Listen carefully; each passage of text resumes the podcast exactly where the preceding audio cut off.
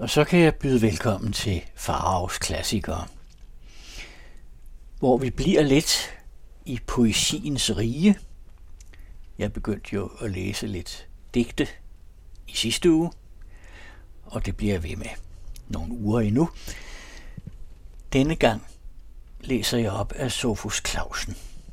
Og der går en lige linje mellem Emil Overstrup, som vi hørte sidste uge, og så Sofus Clausen. De var begge to erotiske livsnydere og absolut ikke religiøse. Denne sidige. Og øh, ja, de lignede som end også hinanden lidt i det fysiske. Begge to trinde runde mænd, hvis figurer afspejlede deres store livsappetit, også appetitten på bordets glæder og vinen. Men deres øh, liv strejfede ikke engang hinanden.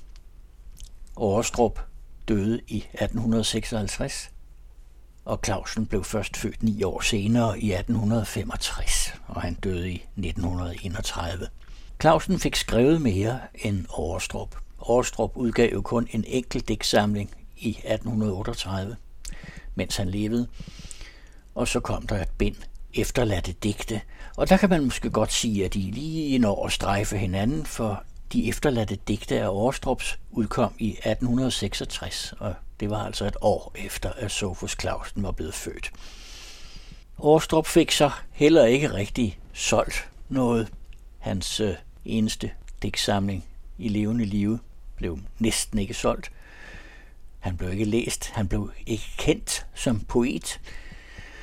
Clausen blev kendt, bevares, men ikke særlig læst og solgt til hans store fortrydelse. Han var søn af en øh, velhavende bladejer og politiker, og øh, levede sådan i økonomisk tryghed, og havde endda mulighed for i en hel del år at leve i udlandet, i Paris og i Italien. Og han var bitter over, at han ikke blev kendt og læst. Men det blev han efter sin død, sådan som det så ofte går. Han blev virkelig kendt og elsket af eftertidens poeter. Han danner på en måde skole for de danske digtere helt op til modernismens tid i 1960'erne og senere. Han blev, hvad man kan kalde, en poeternes poet. Jeg vil give jer et øh, udvalg, som forhåbentlig kan afspejle lidt af hans øh, mangesidede talent. Først og fremmest det erotiske, som vi skal høre i de første digte her. For eksempel i et, der hedder En frugthave. Og det stammer fra samlingen Pilefløjter fra 1899. Faldt der storm over solstille flade. Min sjæl flagrede op som et lin og en lynflink tordenkaskade skyllede regn over grønne blade. Da det blev tyst, var du min. Der er fugtigt i Stikkelsbærgange, og dufter, nu det er tyst, fra det dyngvåde græs og de mange kirsebærblomster, som prange skært mod et lufthav så lyst. Lad mig vandre herind ved din side, mørkøjet jomfru fin. Dine hænder, de frugtblomsthvide, lad tæt mig om livet glide, du min smidige rankende vin. Og din kind, den æbleblomstrøde, læn mod mig og kys min mund. Dine læber er vellugt søde, men de sarteste kærtegn gløde fra øjnenes mørkblanke grund. Har din arm om min hals jeg trukken, og din barm mod mit hjerte tæt, så jeg hører din sateste sukken. Der fryser jeg ikke i dukken. Der bæver jeg særlighedslet. Mod solnedgangsblået højne, frugtblomsterne deres pragt. Foran mig to undrende øjne – Foran mig din barm og din nøgne arm mig om nakken lagt. Du er våd om din fod, du rene, og krydret som frugthavens lugt. Lad os kysse tyst og alene. Vi er selv som to æblegrene, skal blomstre og bære frugt. Og digtet Rejseminder stammer fra den næste digtsamling, Djævlerier, som udkom i 1904. Og det var på Skanderborg station, der blev mine tanker for fløjne. Jeg så en nydelig ung person med nødebrune øjne. Kokette øjne, men tavs og bleg, med ansigtstræk så skære, en 19 års barm til en fin figur, spinkel og hofterne svære. Et kysk og forvågen borgerbarn med restløse sommerfuglemmer af gangens og holdningens æggende kraft, endnu jeg et gentryk fornemmer. Til det er et minde fra sovløse år, før hyggeleriet og våset, fik trykket vor unge lyst ihjel, om ej det var mund fik låset. Der lidt blev favnet, men meget nyt, og alt og alle begæret, da sindet lå åbent og blodet frit som sommerhavet og vejret. Jeg husker de brune øjne, hvor trist hun blev, da hun så os drage, til det var på Skanderborg station. Der stod hun alene tilbage. Men jeg drog mod nord, over land og sø, og sommerberust mig kendte, og da jeg så ind på himmelbjerget, de brune øjne mig brændte. De brændte så sødt, de brændte så hit, jeg drømte, jeg tog hende med mig. Hun duftede af blomster, viol og reseda og kyssede lindring og fred mig. Så stærke kys fra en ærbar mund. Var kaffen ej blevet serveret, den unge frøken fra Skanderborg vist havde sig kompromitteret. Og disse ærbare borgerbørn, de må deres hjerter ave. Pyntelig blomstrer den stærke reseda i faderens lille have. Der findes så mange borgerbørn, som gør vores tanker forfløjne. Jeg mindes vel 20 med himmelblå og 10 med brune øjne. Der findes så mange sirlige små, som gav os en dans og en rose. Rejseminder og alfabedrag, der svinder for dag over mose. Men disse blomster fra unge år, dem sankede jeg til dynge, og når jeg mærker den flygtige duft, begynder mit blod at synge. De smægter så sødt, så hjertebeklemt mod solskin og luftblå dage. Men det er på Skanderborg station. Der står de alle tilbage. Og digtet Dansk forår er også fra 1904 fra samlingen Djævlerier. Naturen, min elskerinde, har taget sit forklæde på. Sit forklæde af anemoner, slængt over kjolen grå. Naturen, min elskerinde, er blevet så formiddagsklædt med grønne buketter ved bæltet. Nu er jeg ildestet. Jeg sidder af der i lunden på bænkens frønnede træ og stiger hen ad en gangsti med hænderne under mit knæ. Jeg er tror de spirende urter, og trækker dog vejret så frit, hænger ved dette klæde af grønt broderet med hvidt. Naturen, min kyske veninde, skænker mig sol og læ, og alle slags friske farver broderet ved hendes knæ. Men bliver det mit hjerte forbruget, så slår der en nattergal i haven, til tegn og til trøst, at en anden er lige så gal. Naturen, min unge moder, har ragt mig sit forklædes fli, og endt er dæmonernes herværk. Jeg er i mit himmeri. Og så et digt fra samlingen Danske Vers, der kom i 1912. Et digt til Ingeborg Stukkenberg. Digteren og kollegaen og vennen Viggo Stukkenbergs kone, som var en fremtrædende skikkelse i den danske symbolistiske litteratur. En kvinde, som mange sværmede om, foruden manden Viggo, så også Johannes Jørgensen som ung, og altså også Sofus Clausen. Til dine øjnes åndemusik i skumringstimen vi lyttede så modigt. Din tavse mund stod smertelig modig i drømmepagt med dit tungsinds blik. Du fulgte med søvngænger festlige skridt en våd allé, som var høstafbladet.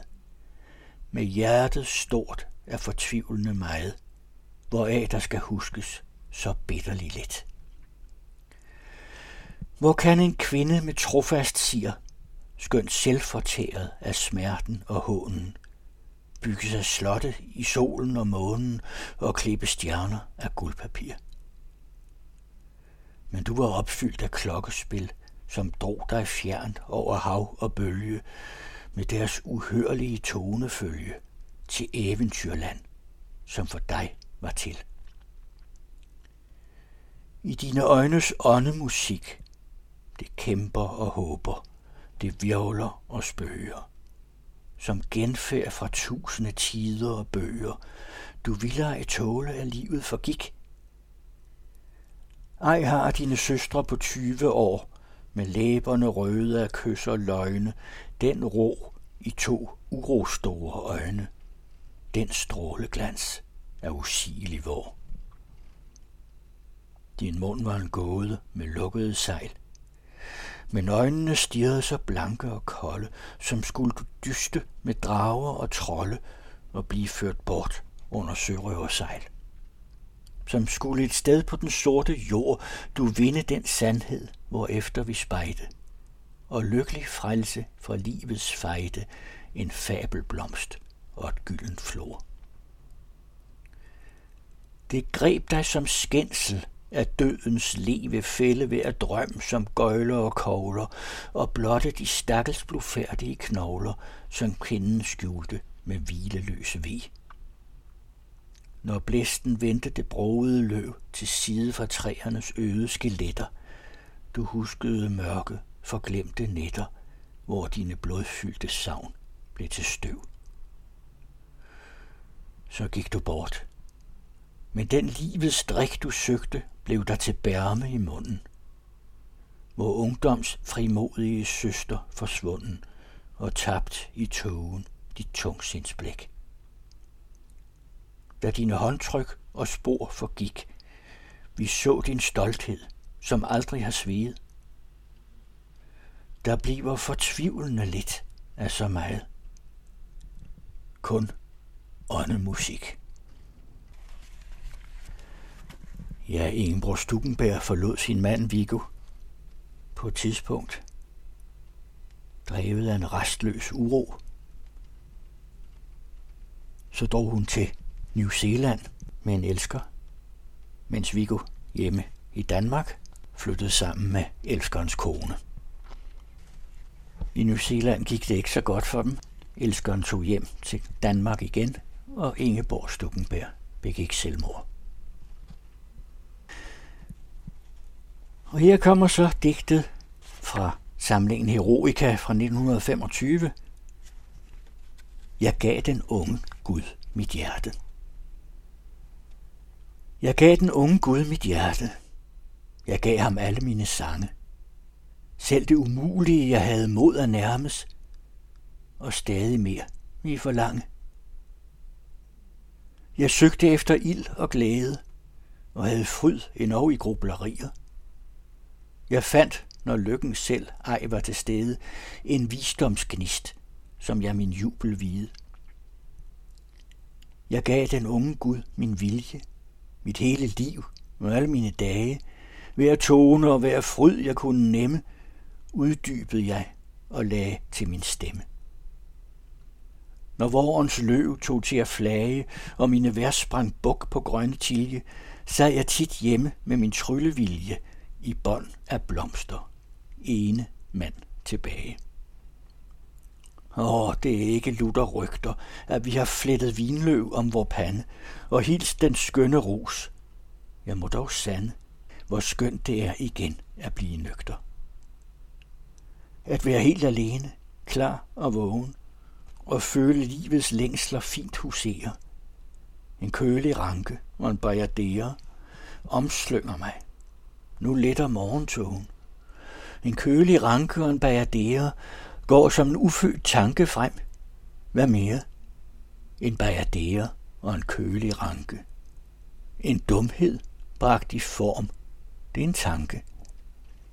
Når verset ryster stolt sin løvemanke.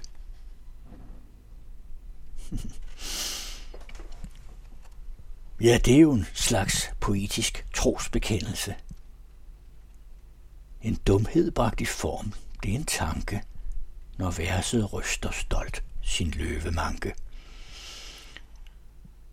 Det vil sige, at den poetiske form er meget vigtig. Faktisk en del af indholdet. Og det var det, kan man sige, som inspirerede 60'er-modernismens digtere, og deri de så et slægtskab med Sofus Clausen.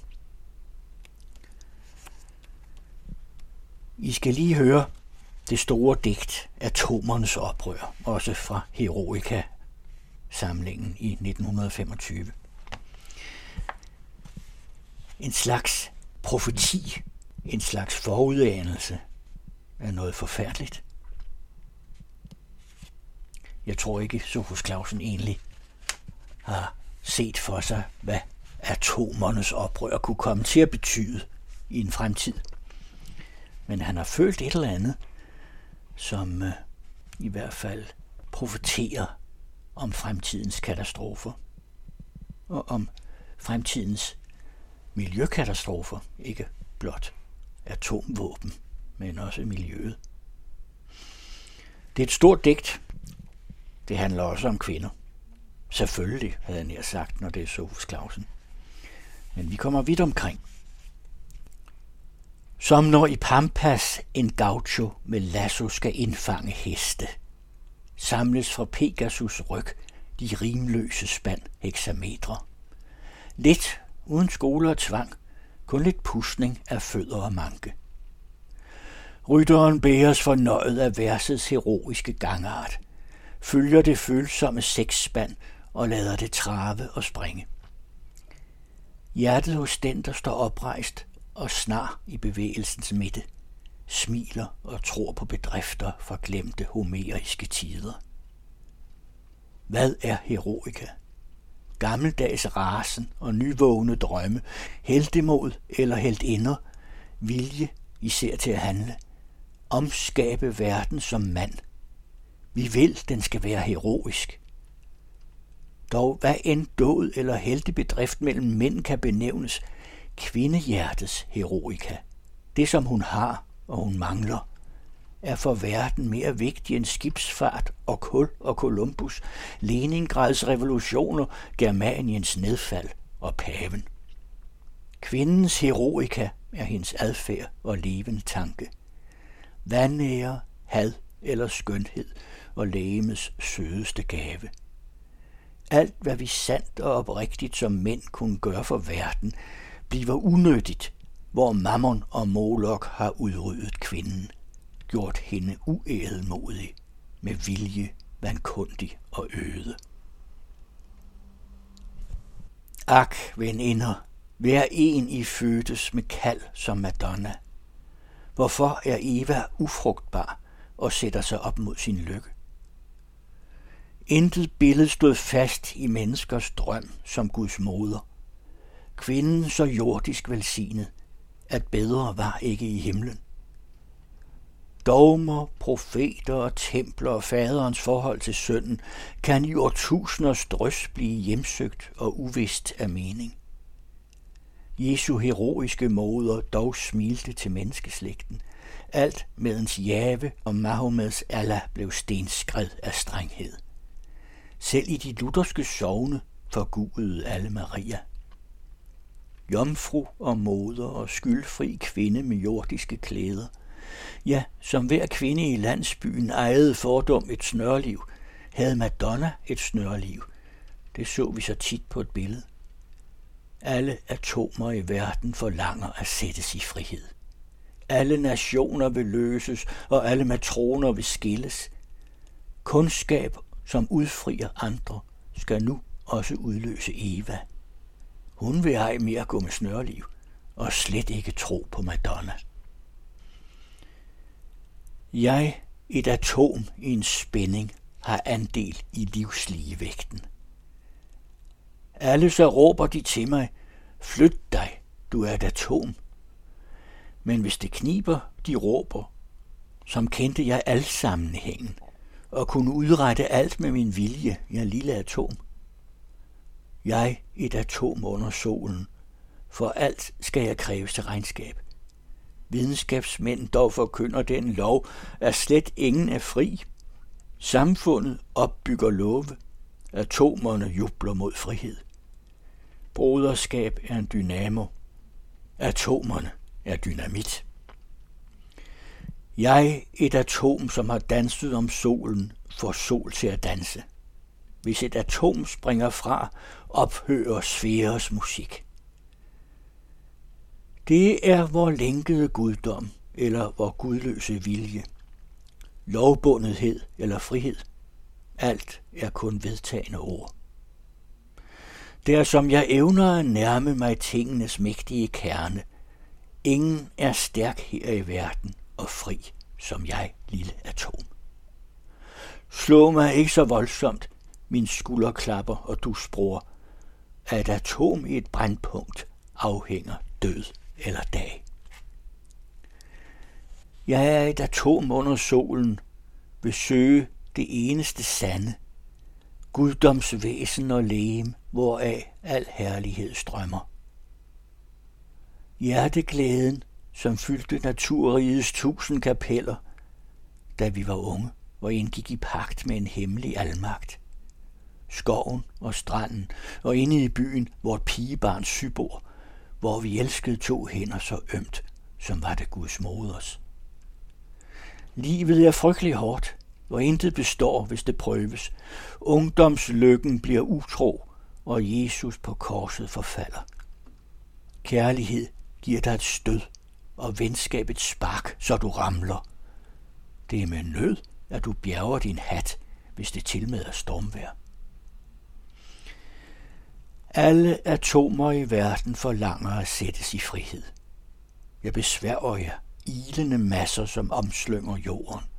Stormenes forbund og ilden og vandet og alle atomer indoptagende i kræfternes spænding eller i vækstliv. Alle lys- og lydelementer og eders forbundne. Hav på hav af atomer. Jeg beder, vis noget mod kloden. Ligeledes besværger jeg pesten og krigen og kvinden. Alle atomer i verden forlanger at sættes i frihed. Hver, som kan skade vort jordliv, at vise noget mod kloden.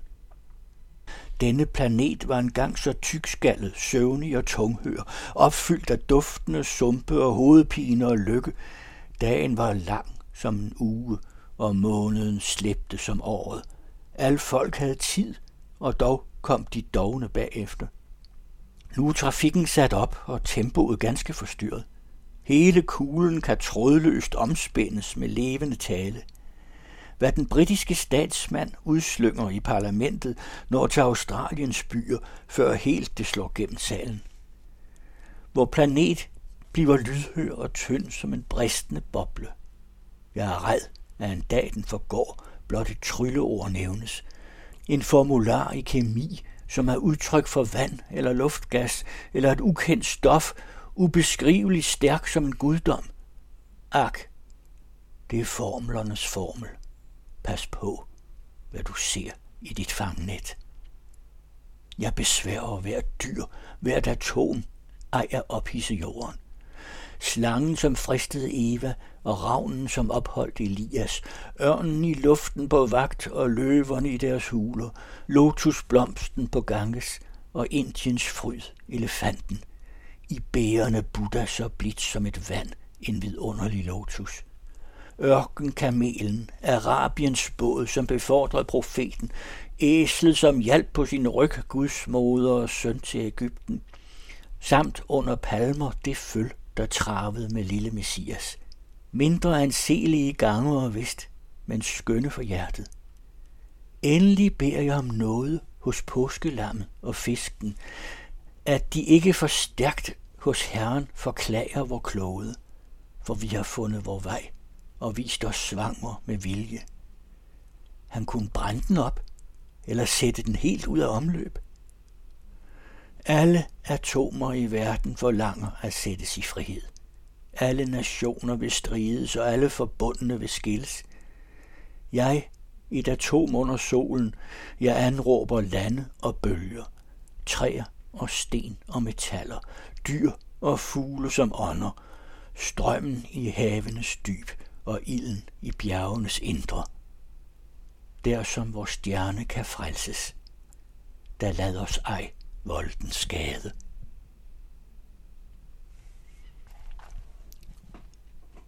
Huha ja. Det var da på en måde profetisk. Var det ikke? Og nu vil jeg slutte med Sofus Clausen som den store skønhedsdyrker. Også der var han i familie med Overstrup. I sin lille rejsebog Antonius i Paris, der udkom i 1896, står også nogle digte. Blandt andet digtet Ekbatana. En kendt by i det klassiske Mellemøsten. Og en by, hvis navn har vagt lidt tvivl om udtalen i tidens løb. Jeg husker den, hvor, da mit hjerte i kim undfangede drømmen og søgte et rim, hvis glans skulle synke, jeg ved ej hvorfra, som når solen gik ned i ekbatana. En spotter gav mig med lærdom af ane, at vægten på ordet var ekbatane. Den travrige tosse. Han ved ej da, at hjertet, det elsker ekbatana byen med tusind henslængte terrasser, løngange, svimlende mure, som passer der bagerst i Persien, hvor rosen er fra, begravet i minder. Ekbatana. Hin fjerne hvor, da min sjæl lå i kim og drømte umulige roser og rim, er svunden, skønt luften var lys, også da, som den sol, der forsvandt bag Ekbatana. Men drømmen har rejst sig en vor i Paris, da verden blev dyb og assyrisk og vis, som blødte den yppigste oldtid endda. Jeg har levet en dag i ekbaterne.